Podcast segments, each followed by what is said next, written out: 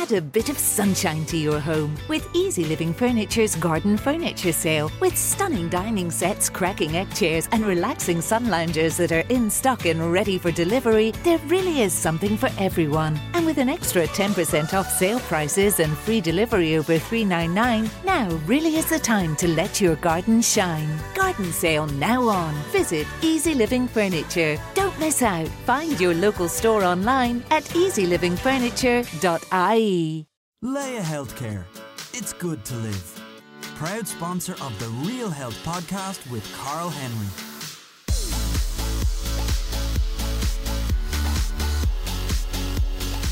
Welcome to the Real Health Podcast in association with Laya Healthcare with me, Carl Henry. Folks, on today's show, we're going to deal with a huge topic in Ireland. Eight out of 10 people have been affected by anxiety, 44% reporting that it's of real concern to their health. I'm delighted to be joined in studio by Sarah O'Neill, who's going to talk to us about anxiety, what it is, how to deal with it, and where to go for help. Sarah O'Neill, welcome to the Real Health Podcast. Thank you for coming to the studio. Thank you so much for having me here. Today. How's things? Great, actually, really good. And it's a Friday, so happy Friday. Fridays are good. so, talk to us. Anxiety, huge issue in Ireland. Um, across the country, it's not quite an epidemic, but it's getting worse. Absolutely. It's growing across the Western world. You know, it's one of the most common mental health difficulties in Ireland and in developed societies generally. Mm. And I suppose when we're thinking about anxiety, it's important to kind of consider when anxiety becomes problematic because it is actually a natural and healthy response. So we need anxiety to help us perform in certain situations. Um, going into the first exam, a job interview, these type of situations, they provoke anxiety and anxiety actually helps us perform in those situations. Okay, so a little bit of anxiety can be a positive thing, a good thing. It can help you to run faster, Yeah. uh, to perform better. Um, okay, so it's not necessarily a negative thing always. No, in fact, it's a natural and healthy response. And actually, it's helped us survive, like in an evolutionary perspective. So, if you think about it, if you're going out and you're crossing the road and you suddenly notice a car coming towards you and it speeds up, the physiological response to that threat, the fight, flight, or freeze response is what we sometimes call it, that enables for your body to kind of respond quite quickly. So, some of the symptoms that we maybe experience when we're in a situation that's provoking anxiety, the racing heartbeat, you know, that's pumping the blood around your system all the quicker so that your muscles can respond. Your breathing might kind of become a little bit more rapid. Again, that's getting in a little bit more oxygen into the system. There can be the side effects of that as well. So, that can make us feel a little bit dizzy, maybe, or we've suddenly find our mind is racing a little bit. All of this is our pre-programmed response to help us help us escape from that threat. Okay, so it, and people would have heard fight, fight or flight. It's the I suppose the common phrase pe- people have, and that is anxiety. That's the the body's reaction to it. Yeah, so that's the physiological process that's underlying it. When anxiety can become a little bit problematic is when there's no threat, but that physical response can kind of kick in. And that's when, you know, we could be sitting on a bus, we could be sitting in a meeting, doing just day to day life, and we're physically safe. But suddenly this process starts off internally. And maybe if we imagine sitting there reading the paper and suddenly you're overwhelmed by the racing heartbeat and all those kind of physical symptoms, palms can go sweaty, mouth goes dry, suddenly we're wondering what's going on. And our minds are kind of created to try and figure out what's going on in that moment. And so they can start to kind of whir and search for the reason. And suddenly we're in this quite vicious cycle. And what can happen in that case is if the heart's going really strong, you suddenly start noticing and, and drawing your attention onto your heartbeat. And your mind's kind of going and it's all happening quite quickly. And that thought can come in, oh, I'm having a heart attack. Or kind of the worst case scenario is happening here, whatever that might be. And that can actually magnify the anxiety in that process up to a panic attack. Mm-hmm. So it starts off with that kind of physiological process, but then there's kind of the behavioral and the cognitive pieces that come in. So basically, it, it's getting that fight or flight response in a normal environment. Yeah. So sitting at your desk, sitting at the bus, or sitting on the bus, uh, being at home, um, just being in a norm, being in a shop, Yeah. um, and getting that same response. So the heart rate heart rate will increase. Yeah. Uh, sweaty, kind of palms, general kind of general kind of getting quite sweaty generally. Yeah. Um, nervousness. Uh, what else? dry mouth. You can have that sense of kind of tension in your muscles across your system. Your mind can start kind of looking for the sources of threat. So it feels like you're kind of becoming quite overwhelmed. Vision can be slightly affected because physiologically, you know, your vision can become a little bit more acute to find that source of threat. Mm-hmm. But when that happens and it's not expected and you're in a safe place, that can be very overwhelming. Essentially, your body is preparing you to react quite quickly and it's looking after all of your core organs. So that's why maybe you start to lose kind of sensation in lower extremities and it's preparing your body to respond fairly quickly, whatever that might be to run away, to fight, or to freeze. And if you think back long enough, if we're trying to avoid a bear, you know, that physiological process, that happening so quickly is really important. It enables us to survive. I suppose a lot of our listeners may have experienced this in with white coat syndrome. Would that mm-hmm. be true to say? In like a dentist or doctor's appointment, you know, where some people hate going to the, the dentist and they get all of those symptoms. So mm. they're environments that they're, they're still not quite normal environments, but they're environments where they would have experienced similar sim, a similar feeling. Absolutely. They're kind of anxiety provoking situations. And there can be so many Oh, I different like that ones. term. You like That's good. Yeah. Anxiety provoking situations. That's that. Yeah, I like that. Oh yeah. And you know, with that, like there are the ones that a lot of us will experience, like going to the dentist. Not many people enjoy it. In fact, I sometimes feel sorry for dentists. Could you imagine being a dentist and everybody that you see through the day doesn't want to be there? I've yet to meet any person in life who enjoys going to the dentist. It's one of those things. It's like no, oh God, no. Exactly, you know, but then we're all different as well. So for some of us, you know, we kind of been through a life experience that kind of makes something anxiety provoking for us. So a really obvious one might be if we were attacked by a dog. We might in future be quite cautious and fearful around dogs. And if that escalates, you know, if you actually consider where dogs might be, like in the park. So if you want to go with your friends to the park, with your kids to the park, suddenly that may feel like something that you can no longer do and the anxiety can really escalate. And if we kind of keep on going with that, like even walking down a street, you know, certainly where I live, there's always the dogs going around in the mornings and the evenings of people, you know. Um, and if that's anxiety provoking, suddenly that can become quite debilitating. Um, and that's the issue. You know, the triggers can be different for all of us. Sometimes it doesn't feel like there's a really clear or obvious trigger, but we still experiences these processes. And when that occurs, that can be quite confusing and overwhelming, and that can really lead to escalated distress. Okay, so if you, if you notice these symptoms and you can identify the situations that they happen, mm-hmm. so again, it might be work or it might be in a certain public place or in a certain shop. What are the ways of dealing with it? Um, what are the ways of improving your response to that situation, or are there ways? Yeah, there absolutely are, you know, and that's really important to know. Um, first off, is to maybe understand a little bit of what's going on. And it's kind of like, you know, searching Google. You got to be really careful about where you find your information. Google Doc. Google Doc is never good. Google Doc can Well, sometimes bring up, yeah, the worst case, right? but if you look for kind of a reputable source, and there are some really good kind of sources of information, website, you know, um, uh, books available out there that can really explain the different processes. And what we're talking about mostly is that kind of physiological process of around anxiety. But there can also be like social anxiety would be a, a significant issue that people would struggle with, and that can be where a social situation brings up that kind of that same anxious response, though the physiological piece may not be as strong. But certainly we'll find ourselves in that kind of dynamic of, I want to do this thing, give that presentation and work, go to that party with friends. But there may be a part of us that's kind of quite anxious about that, worrying about how we'll perform, what people will think of us, the judgments people might make about us. And again, that can be a reason to maybe not engage with that. And then we get the second piece of that, which is that kind of disappointment. I really wanted to do that. It was a relief to avoid mm-hmm. it, but now I'm really disappointed I didn't. So that vicious cycle can kind of spiral further. So, in terms of what we can do, understanding is really helpful as a first step. And Okay, so for the first thing is to understand where it happens Yeah. and identify that. Yeah, and understand what that process is like for you. So, does it start off with the physical, or does it start off with kind of the thoughts coming in of, oh, I don't feel good enough, I don't feel comfortable in this situation, which again can kind of spiral. Okay, so it's, it's, it's very much reflection. Yeah, You're reflecting on the situation, where it happens, and what happens when you when when you feel almost that panic attack or that anxiety coming on, and identifying exactly what happens for you. absolutely. So, that's the first step. Okay. And the second step in that, I'd suggest, is kind of it's very natural for us all to not want to be in those situations where we get overwhelmed by this. Like it's very distressing at times and it's really draining to experience anxiety at that level.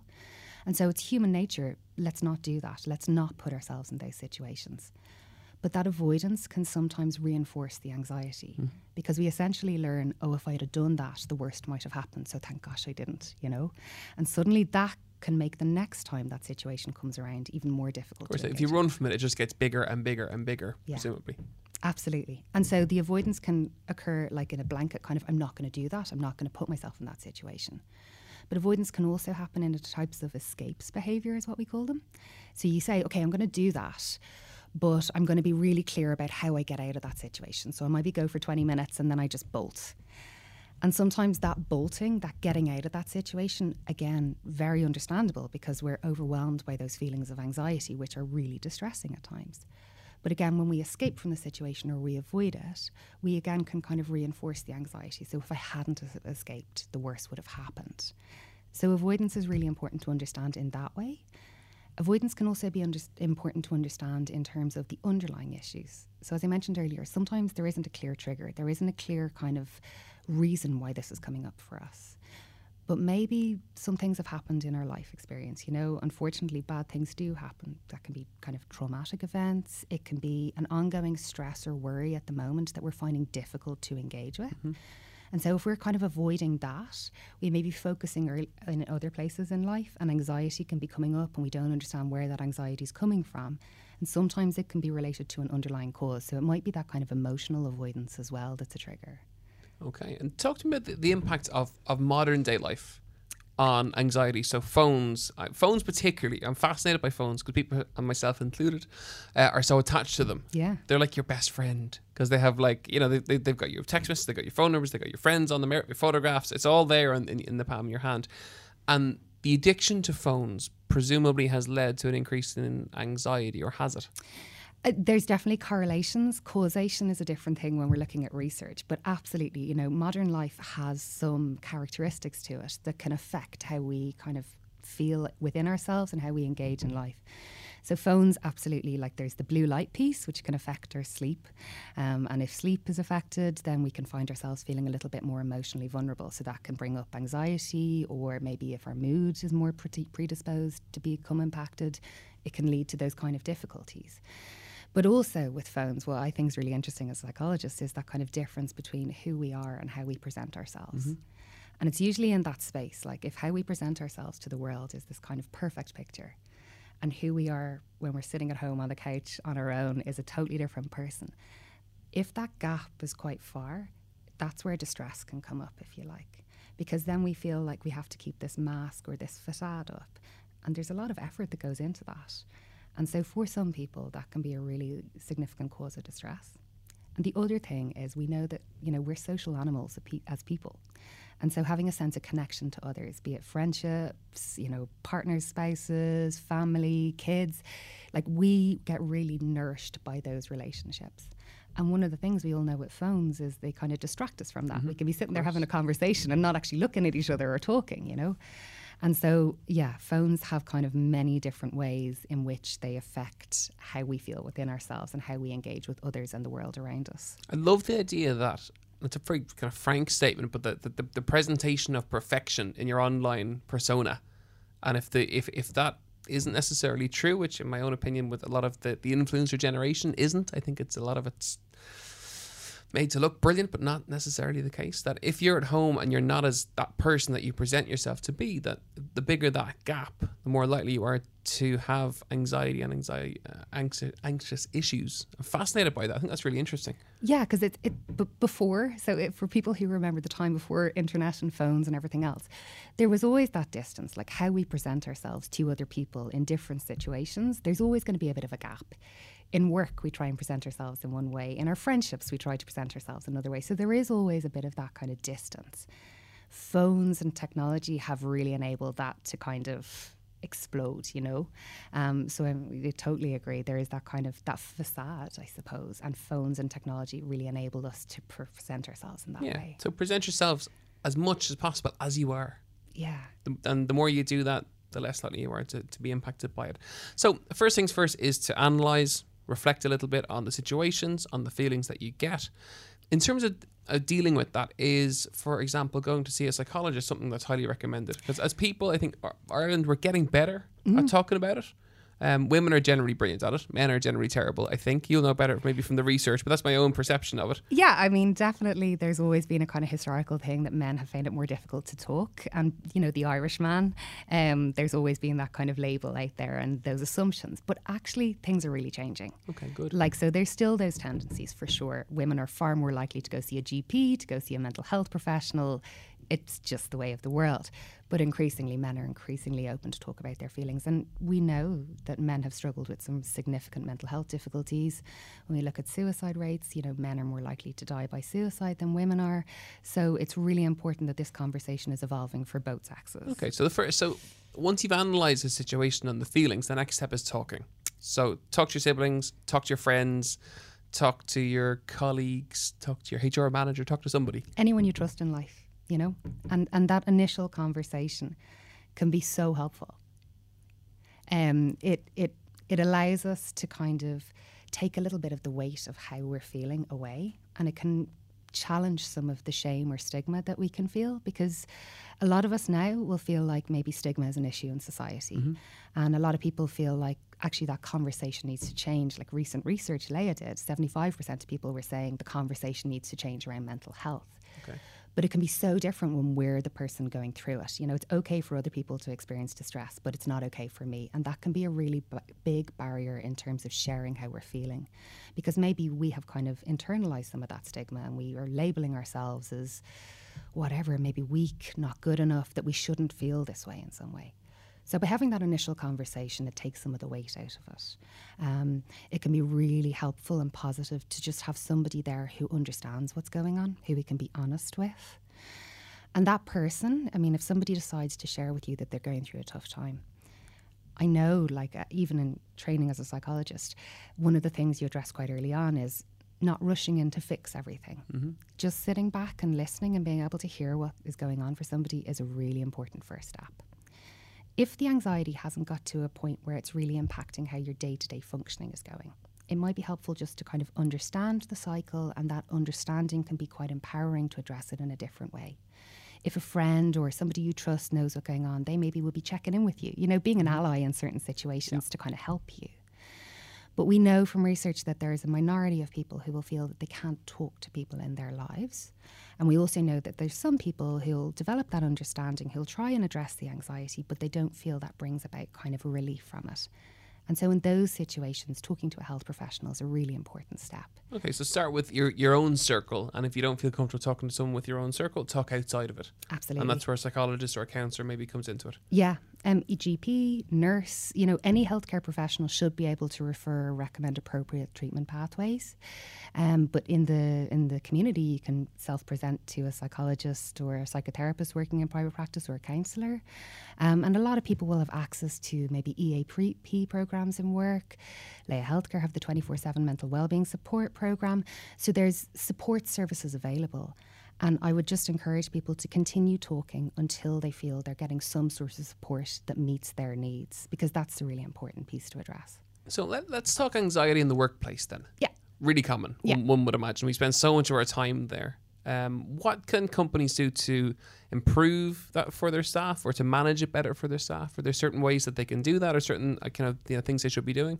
Yeah, I mean, there's there's a whole dialogue around health and wellness in the workplace that's kind of evolving over recent years. And, and it's great to see that happening because that's, I suppose, employers recognizing that mental health difficulties do in, you know they impact their mm-hmm. team and this isn't necessarily about people who are out of the work you know are out of the workplace and absent because of mental health difficulties but it's also recognizing that if we're anxious or if we're stressed out or our mood's slightly impacted we may still be going to work on a daily basis but we may, may not be kind of engaging in work in the way that we previously had mm-hmm. um, so generally at the moment you know companies may have health and wellness kind of calendars in place where they're developing education around mental health difficulties. They're having seminars or webinars on site. You know, it, it's trying to kind of create a context in which we're all developing our understanding, mm-hmm. whether we're affected by it or not. So it's it's it's it's work the group of employees, not specifics. Get everyone together, uh, educate everybody together, and try improve the group together as opposed to you know individuals. Absolutely, because there's no harm in having this understanding. Nobody knows when these things will come up for us, so it's it's it is really helpful just to develop that understanding generally. Usually, then employers will have the kind of next line in place, which is providing one-to-one support for that individual. So that can be you know historically EAP programs where you can speak to a counsellor and maybe engage in short-term therapy with some EAP programs as well. So that can be a really helpful next step. And I suppose when it comes to work as well, you know, one of the factors that can bring about anxiety in the workplace can be the kind of occupational psychosocial risks, is what they call it. Um, and that can be aspects of the job which maybe uh, um, have an impact on our mental health because, for example, the level of demands that come to us from work mm-hmm. overwhelm our resources that we have available to respond to those demands. So if you're getting emails up until 11 o'clock at night and you've got a massive project that you have to conclude by the end of the week as well, and you're tr- struggling to kind of deal with all of those demands, that can be stressful. And stress undermines our resilience, and that can bring up anxiety or depression over time. Mm-hmm. So stress is kind of like anxiety. Short term, it can be really helpful. It helps us kind of respond to a challenge. But long term, it can become kind of chronic and that can become debilitating. Okay. Folks, you're listening to the Real Health Podcast in association with Laya Healthcare with me, Carl Henry. Today's episode is all about anxiety, a huge issue in Ireland, and how we can deal with that, how we can improve it, um, and what you can do. If you're listening in and you have it, uh, hopefully you're going to pick up some tips to improve how you deal with it and maybe to get you to talk a little bit more about it. Um, at this part of the show, I always get our guests to give me tips. I love tips because I can get tips for our listeners, and that's one of the reasons they enjoy the show. Okay. And we look for like a top five. So I'm going to pick on you now and ask you for your top five tips for anyone listening in who is dealing with anxiety. We've covered a few of them possibly, but it's always nice to review them as well. Yeah. Um, what are your top five? Top five. First off, develop understanding and awareness. Check in with yourself as part of that as well. Okay. You know, when life is busy, we can kind of be pushing ourselves, pushing ourselves, and we never have a chance to really notice that actually I'm not doing that well at the moment. I've been struggling for a little while, and maybe I should be doing something about it. So prioritizing ourselves. Okay, so put, put aside a little bit of time for yourself and check in with how you're doing. Yeah. And the different kind of components of your life. Absolutely. Okay. Understand what anxiety can look like and what that brings up for us. Part of that can be understanding the role of avoidance or escape within that as it reinforces the spiral. So, if you understand those pieces, it can empower you to respond or deal with the anxiety in a slightly different way. So, if you're running from something, don't keep running. Yeah. Look at it. Yeah. And don't be afraid to look at it and kind of investigate it a little bit in terms of how you feel and why you feel that way. Absolutely. And it's kind of like if you're if you're training for a marathon, right? You don't start off doing your kind of 40k plus. You start off doing those really small steps. And so if you've been dealing with anxiety for a little while, the first steps might look quite small to somebody from the outside, but they might be quite big to you. Mm-hmm. So if you're doing those things to acknowledge the success of doing it, to not minimize those things and to really kind of take care of yourself as you engage with this kind of tackling of avoidance, I'd say that's a really important one. Okay, great. Okay, that's that's two. Um, in terms of the physiological reaction that we have, so of course, if it's you know avoiding that life-threatening situation, it's going to be intense. But sometimes when anxiety is a slightly lower level, we have those feelings. We have the racing heart, the sorry, the racing thoughts, the sweaty palms, the dry mouth, all of those physiological reactions. Actually, that's quite close to how we feel when we're excited about something. And so, to try and reframe that, to try and see those initial anxiety symptoms as not something that are really dangerous and terrifying and scary, which they can be, mm-hmm. but to try and acknowledge them as well, actually, this means I have something to work on here. You know, it's kind of like when you're running and when you're kind of hitting that wall. Yeah. To acknowledge when you're hitting the wall, if you keep on going through it, that's where success happens, or that's where kind of you start to evolve and change in a positive way. Yeah, so it's, it's flipping as a, a, pessimistic outlook to a more optimistic outlook. Yeah. And you know, just flipping how you how you view the scenario and view the situation. Absolutely, that okay. can be really empowering as well. Um, Self care comes into this. Love so it. we all know the relationship between exercise and mental well being, diet, nutrition, mental well being. One of the things that I sometimes think can get lost within the kind of self care dialogue is emotional self care. How do we look after ourselves in that kind of fluffy emotional space at times? And so that is, you know, what we've been talking about, taking the time to check in with yourself, kind of um, knowing that there will be some things in life that are really important for us. I sometimes refer to as our scaffolding. So for some people, it's going to that yoga class once a week and making sure you're catching up with friends at the weekends and making sure your diet and your sleep is good for the rest of the week, you know? But everybody's recipe is different. And a really helpful acronym sometimes to think of is BACE, B A C E. Okay. So B is body. You know, if I'm feeling sick, am I going to the GP? Am I checking in around that? Body can also be exercise. You know, am I looking after myself physically? And of course, exercise for anxiety is a really good way of dealing with it. Absolutely. It can be a really important release for people as well. And the endorphins and the physiological response is really helpful for our mental well being generally. Okay. So, B, body care, looking after yourself. A is the sense of achievement. And again, this doesn't have to be some kind of personal outstanding achievement, just on a daily basis, even if it's like getting through the laundry and getting sorted for day two and day three of the week, or, you know, doing something that we've been putting off for a while. If that's a sense of achievement, fantastic. Yeah, great. C, community or connection. So, what we know about people is we're social animals. So, feeling connected to other people can be really important and nourishing for us all. That can be having a chat with a friend, it can be phoning mum in the evening, it can be, you know, whatever that looks like mm. for you, but having that time and, and recognizing on a daily basis that's going to be important for us. Okay. And the last one is enjoyment.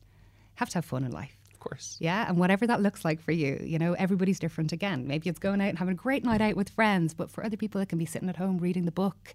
It, you know, we're all so different, Carl, but it is about figuring out in that what recipe works for us and recognizing as well that when life gets busy, sometimes they're the first things that we let slip. But if that's the scaffolding that's really important to us, we shouldn't let it slip for too long. I've never heard the base one before. I like that. That's Yeah. really cool. So it's a um, B for body, Yeah. A for achievement, Yeah. uh, C for community, Community connection, you know, just feeling Even connected. communication. Yeah, absolutely. yeah, and then E is enjoyment. Yeah. Listeners, I love that. Write that down. Put that down somewhere today that you can see it. So B A C E. And spend a little bit of time looking at each kind of component of that jigsaw and see which you're lacking in, maybe a little bit that, you want to improve, and use that maybe as one of your targets going forward. 100%. That's cool. I like that. That could be really helpful. Yeah. That's very funky. Um, cool. Great to be able to share it. um, so yeah, I would say that's really important self care as well. And then the, I suppose the last piece, if if we're going for five, I've lost count of this Yeah, one. Yeah, for four- five. four down, one more. I would say stigma. You know, again, there's like three quarters of the people in this country, if not more, are saying that stigma is still an issue and we need to change the conversation around mental health. And it's one thing to say that that's the issue and it needs to change. But the other part of that is taking personal responsibility for our role in that. Because we all are members of society, whether we're affected by mental health difficulties or not. And so just being a little bit more aware of the impact of our behaviour, of our language, of our lack of understanding sometimes, because we all do from time to time. You know, psychologically, if we actually dealt with everything that we're assaulted with at a perceptual level daily, we'd be overwhelmed. So we have all these shortcuts that we use. They're heuristics. They're ways of kind of responding to things really quickly. And so, in those heuristics, in those shortcuts, we can kind of make judgments which may be adding to the discourse around stigma. So, we all have a role to be responsible around stigmatizing language, mm-hmm. stigmatizing behavior, how we treat other people. And also to know if we're going through a difficulty ourselves, we can really internalize that. So it can be that sense of it's okay for other people not to be okay, but for me, that's unacceptable. To know that stigma exists, and if we're all going to work together to challenge it, we all need to kind of educate ourselves and be self aware and be open to what we see about ourselves. It's not great, you know? I mean, I, I don't know if you've heard of implicit bias training. It's this really interesting. Um, uh, training where they're looking at those shortcuts and the assumptions and the judgments we make there. And they do it around race, religion, mental health difficulties, like all of the things which maybe have prejudice or discrimination around them in our society. And when you do these tests, even if you consider yourself the most open, you know, um, non-stigmatizing, non-prejudicial person, you maybe actually learn that some of the shortcuts you make, there are implicit biases in those judgments. And so it can be really helpful to kind of be open to exploring that side of yourself because none of us like to see it, but we probably all do to a certain extent. Cool. So, yeah, they'd be my five tips. Final question. Yeah. Uh, sometimes people can be a little bit shy still about talking, Yeah. whether it's within that circle or outside that circle. Uh, are there any websites people can go to that you would recommend if they want to visit websites or anything like that, or any kind of you know um, places of information they can go? Obviously, their GP is a great starting point if they're very concerned, but Absolutely. GP, you can self refer to a psychologist or psychotherapist. And just to say, that doesn't have to be kind of opening the door to lifetime therapy or, you know, going into areas of your life that you don't really want to go into at this point. It can be used as a kind of check in. I'm doing this, I'm feeling like this. Is there anything that I should learn about this? In terms of websites and resources, um, so there's some really fantastic websites out there. Jigsaw, Spun Out, um, Laya have you know great blogs online. Anything that's kind of evidence based would be a good place to start Yeah. online.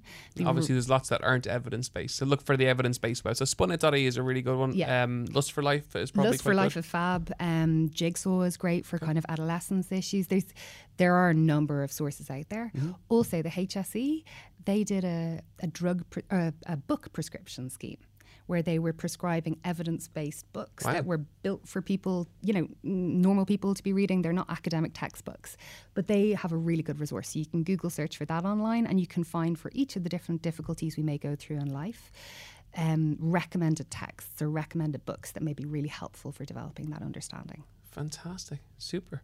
Sarah O'Neill, thank you so much for coming into the Real Health Podcast. Folks, that's it for today's episode. As ever, you can email us any questions. We've lots of them coming in over the last few weeks. We will do uh, a question episode very, very soon, I promise you, because people always love them. If you have any questions, it's realhealth at independent.ie, or you can check us out on Twitter and on Instagram at Carl Henry PT. Have a wonderful week. Hope you enjoyed today's episode. I'll talk to you next week.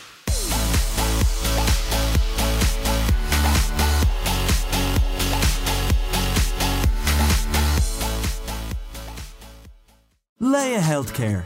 It's good to live. Proud sponsor of the Real Health podcast with Carl Henry.